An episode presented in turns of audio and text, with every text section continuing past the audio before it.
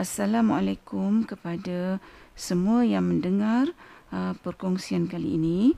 Uh, tajuk perkongsian kita pada kali ini ialah Benarkah keranamu? Episod kali ini adalah uh, merupakan perkongsian tadabbur bagi ayat 56 surah Az-Zariyat iaitu firman Allah yang bermaksud dan aku tidak menciptakan jin dan manusia melainkan supaya mereka mengabdi kepadaku. Jadi berdasarkan ayat 56 surah Az-Zariyat ini jelas bahawa tujuan kita ni dihidupkan di dunia adalah untuk kita mengabdikan diri kepada Allah Subhanahu Wa Taala dan bukan untuk tujuan lainnya. Ini bererti apa sahaja yang kita buat mestilah dalam konteks yang tidak terkeluar dari batasan yang telah Allah syariatkan kepada kita. Sekiranya kita terkeluar dari batan, batasan syariat Allah, maka itu uh, bermakna pada ketika itu kita tidak lagi memenuhi tujuan sebenar kita dihidupkan di dunia ini iaitu untuk mengabdikan diri kita kepada Allah konteks mengabdikan diri kepada Allah ni ya adalah sangat luas. Ha, jadi bagi perkongsian yang ringkas ni, uh, saya ingin membawa minda saya dan minda anda semua untuk ditumpukan kepada konsep pengabdian kepada Allah dalam konteks uh, pekerjaan. Ha, kenapa ya saya memilih konteks pekerjaan? Uh, ia adalah kerana uh, sebahagian besar dari hidup kita sehari-hari ini kita peruntukkan untuk uh, kita mencari nafkah maka kehidupan bekerja tu uh, menjadi satu bahagian yang besar sebenarnya dalam pengabdian kita kepada Allah di sepanjang kehidupan kita di dunia ni. Ha baiklah. Kita sering mendengar ya sama ada uh, kita atau orang lain mengucapkan bahawa uh, bekerja mencari nafkah tu adalah merupakan satu ibadah. Maka apabila sesuatu itu merupakan ibadah, tentulah ianya termasuk dalam konsep mengabdikan diri kepada Allah. Jadi apabila sesuatu itu dipanggil ibadah dalam konteks syariat Islam, tentulah ianya begitu suci dan murni, tulus dan mulus. Jadi, sekiranya pekerjaan kita tu kita kata merupakan satu ibadah maka pekerjaan kita tu dari segala aspeknya adalah murni dan sudah semestinya lah bertepatan dengan syariat Allah. Bayangkanlah ya dalam konteks pekerjaan ni betapa hebatnya dalam kita mencari kebaikan dunia pada masa yang sama kita sedang melakukan ibadah juga. Bagi kebaikan hidup kita di akhirat. Iaitu apabila pekerjaan yang kita lakukan tu uh, merupakan pengabdian kita dengan hakikat yang sebenar kepada Allah. Bagi kita memenuhi tujuan kita diciptakan. Seperti yang dinyatakan dalam ayat 56 surah Az-Zariyat ini.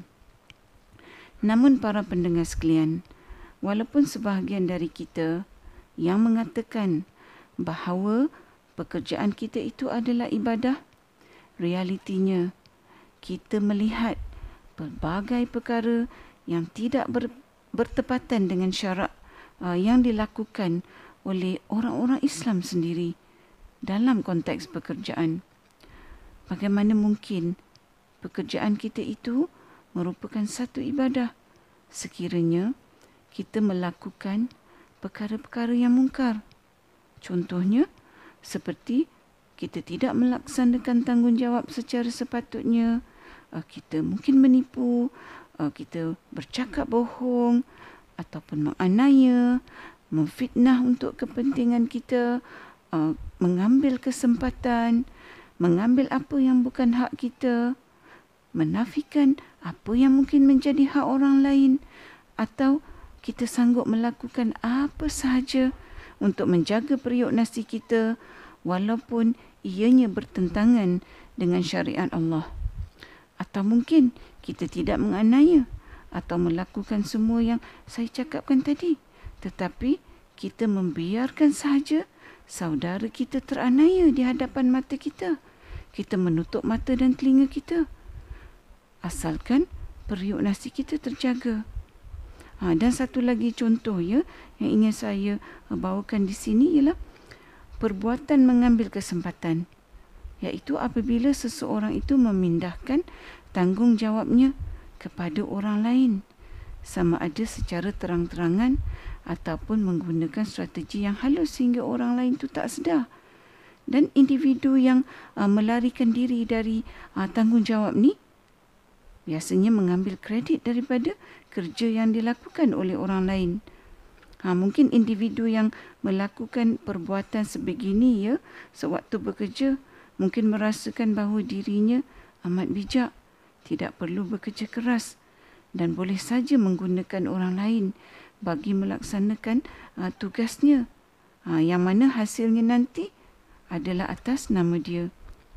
Uh, mungkin individu sebegini ya merasa bijak macam saya katakan tadi tetapi realitinya apakah hukum perbuatan yang sebegini di sisi syarak di mata Allah.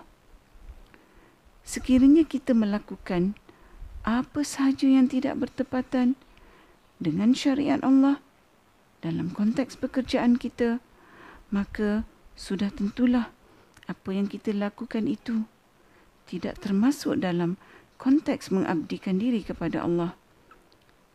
Kerana pengabdian kepada Allah itu tidak boleh dicampur adukkan dengan perkara-perkara yang bertentangan dengan syariat Allah. Jadi mengapakah apabila kita mencampur adukkan amalan yang bercanggah dengan syariat agama dalam pekerjaan kita? Kita kelihatannya seperti uh, tidak sedar ya akan perbuatan kita tu. Dan lagi pula kita boleh meyakinkan diri kita pula bahawa pekerjaan kita tu di sepanjang hayat kita bekerja adalah satu ibadah apabila kita tidak berusaha memahami dan berusaha menghayati agama seperti mana agama itu patut difahami dan dihayati maka apabila syaitan itu mengetuk pintu dada kita tanpa kita sedari kita setiap kali membuka pintu dada kita itu untuk dengan mudahnya dimasuki oleh syaitan yang durjana maka apabila syaitan telah berada dalam dada kita. Oleh itu, apabila kita uh, melakukan perkara yang tidak bertepatan dengan syariat dalam pekerjaan kita, syaitan, syaitan akan uh, membisikkan kepada kita ya bahawa apa yang kita buat tu adalah perkara yang sememangnya patut kita buat. Syaitan akan membisikkan pelbagai justifikasi sehingga bagi kita perbuatan kita uh, yang tidak menepati syarat tu adalah wajar dan betul untuk kita lakukan iaitu pertimbangan kita ini yang berasaskan pemikiran yang bermain dalam diri kita yang sebenarnya dicorakkan oleh syaitan yang durjana. Ha, saya bagi contoh ya. Uh, kalau kita rasa dalam pertimbangan kita lah bahawa rakan sejawat kita memfitnahkan kita, maka kita pun juga uh, melancarkan serangan yang sama untuk memfitnahkan dia dan ini sering berlaku bagi kita apa yang kita buat tu? Ha, betul lah. Sebab dia fitnahkan kita kan. Jadi kononnya adalah bagi kita untuk balas dengan fitnahkan dia pula. Ha, jadi ingin saya berkongsi di sini ya uh, dalam tafsir Ibnu Kathir uh, menurut Syekh Abdul Karim bin Malik Al-Jazari yang menerangkan ayat 148 surah An-Nisa bahawa sekiranya seseorang itu uh, mencela kita, sekiranya kita mahu, maka kita boleh mencela orang tersebut seperti mana dia mencela kita. Tetapi sekiranya orang itu berbohong mengenai kita, kita tidak boleh berbohong mengenai orang tersebut. Pada masa kini, uh, apabila kita mendengar uh, berlaku fitnah memfitnah ataupun sabotaj mensabotaj penganiayaan uh, ataupun penyalahgunaan kuasa uh, di kalangan uh, kaki tangan di dalam suatu organisasi pekerjaan ya. Nah, kita kini uh, kelihatannya telah mencapai satu tahap di mana kita menganggap semua ini adalah merupakan perkara biasa sahaja yang berlaku dalam mana-mana organisasi pekerjaan. Kita biasa dengar kan uh, orang kata biasalah tu politik pejabat atau office politics kan. Jadi apakah maksudnya keadaan ini? Ini bermaksud realitinya perlakuan tidak menepati syariat di dalam konteks pekerjaan di kalangan orang-orang Islam begitu berleluasa dan sudah menjadi satu kebiasaan sama ada kita yang melakukannya atau orang lain melakukannya.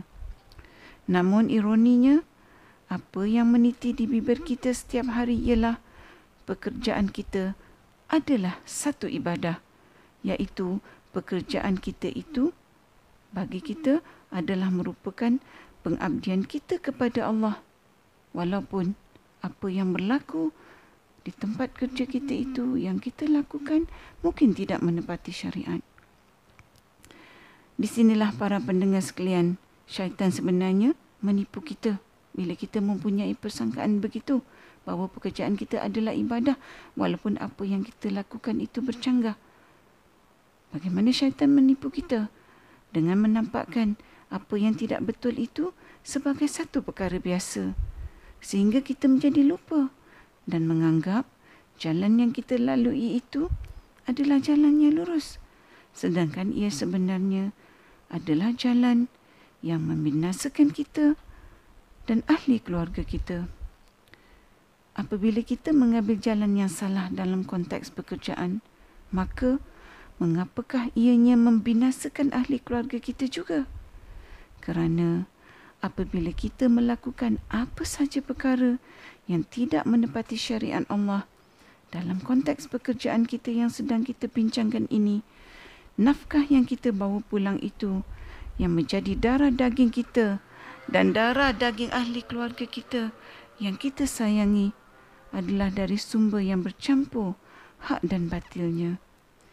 Kita dan ahli keluarga kita sememangnya tidak memakan benda yang haram.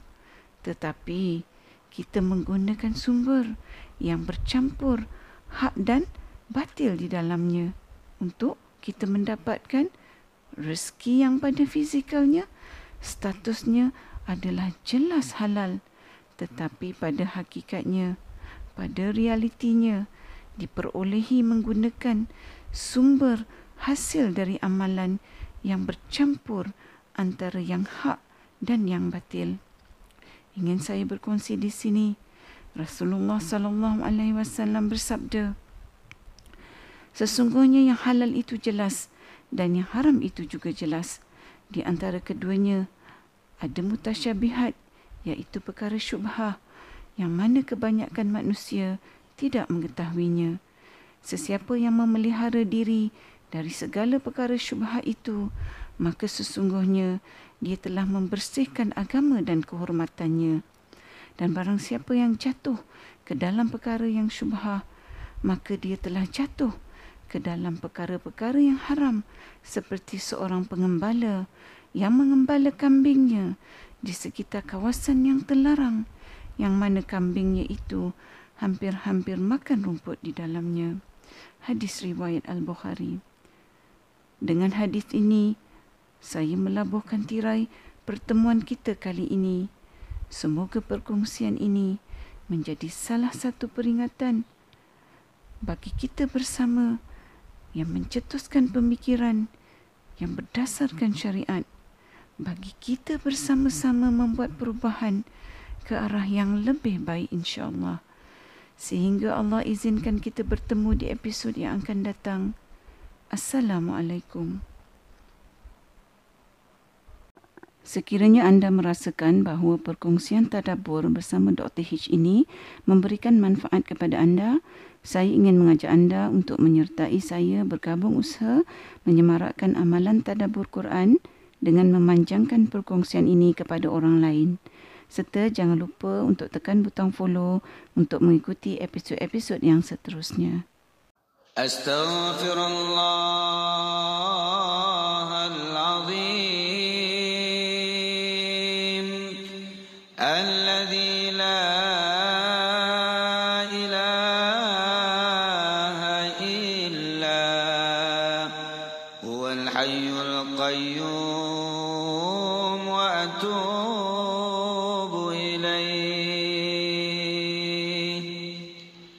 أستغفر